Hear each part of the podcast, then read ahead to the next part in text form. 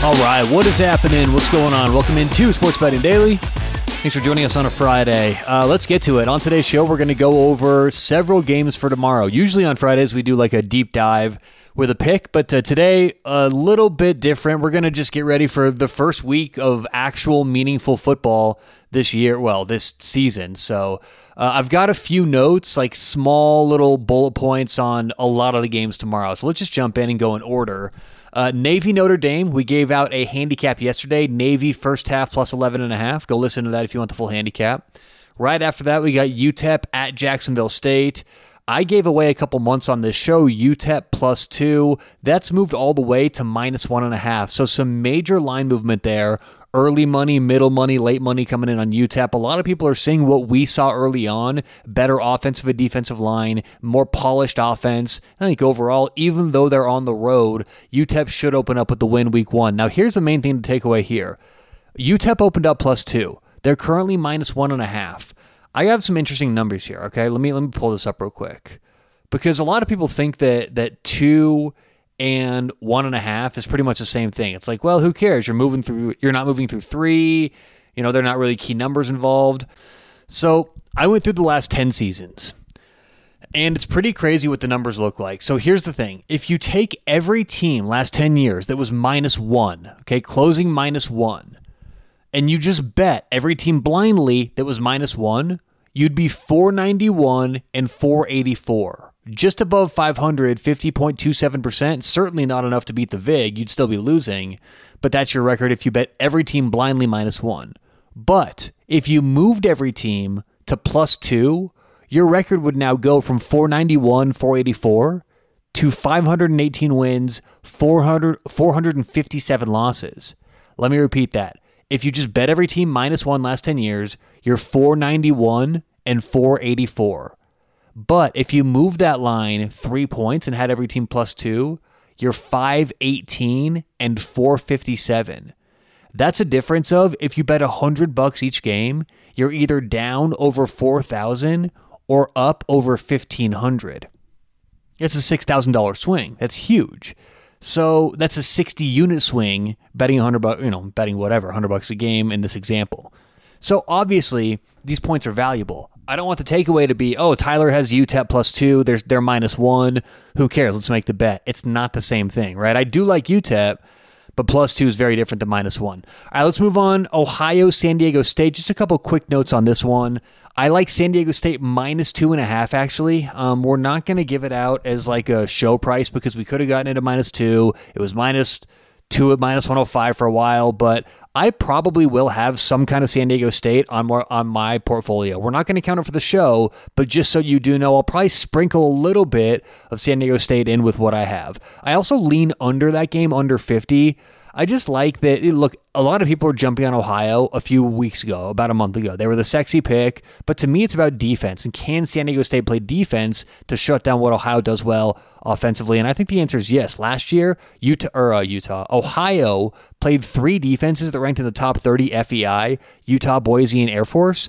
Uh, Utah allowed seven, or Utah only gave up seven points. Boise only gave up 13, and Air Force only gave up three points, all to Ohio, who scored a lot of touchdowns or a lot of touchdowns, a lot of points against inferior opponents. So I think this year, kind of the same thing early on on the road. San Diego State, I think, has a bit of an edge to our two and a half at minus 110.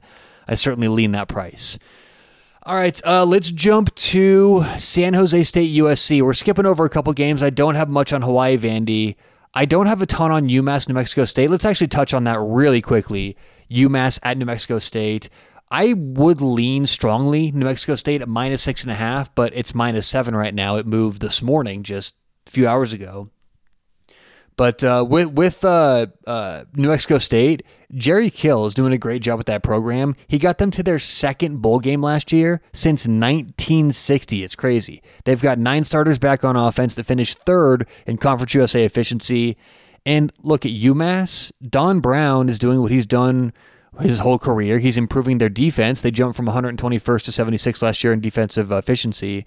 But I do have UMass my second to worst team in in uh, in the Power Five or in in, in FBS, excuse me, the second worst team overall, and five points worse than New Mexico State. So, you know, I think that right now the Aggies have a, an advantage at home, six and a half. I'd lean strongly at seven, but those are my notes on that game. We're going to skip Hawaii Vandy, go to San Jose State USC. Don't have a ton here, but I would lean slightly to USC. It's currently minus 31. But here's the thing with USC what we know about Lincoln Riley in his career, his teams start fast. He's uh, now coached as a head coach for six seasons. His teams are five and one against the spread week one, and they're scoring a lot of points. They're averaging fifty four, excuse me, fifty three point six points. So I was looking at a, different number there. 53.6 points a, a, game in week one. Lincoln Riley's offenses. So they don't start slow. They start very quickly, and they often have an inferior opponent that they just look to not beat up on for the sake of beating up on, but work on their stuff, work on their offense, make sure they're everything's smooth, offensive line to the running game to the passing game. And I expect somewhat the same here against San Jose State. The only thing is San Jose State has a good offense. They got nine starters back on one of the most exciting offenses of the Mountain West last year. Uh, Chevan Cordeiro is back, their quarterback who threw for what 3,000 yards, almost 600 yards on the ground last year. He ran for. So I think this offense will be able to move, move the football. And a lot of people out there, at least in terms of advanced statistics, do have question marks about USC's defense. But overall, I think they're going to come out make a statement offensively week one.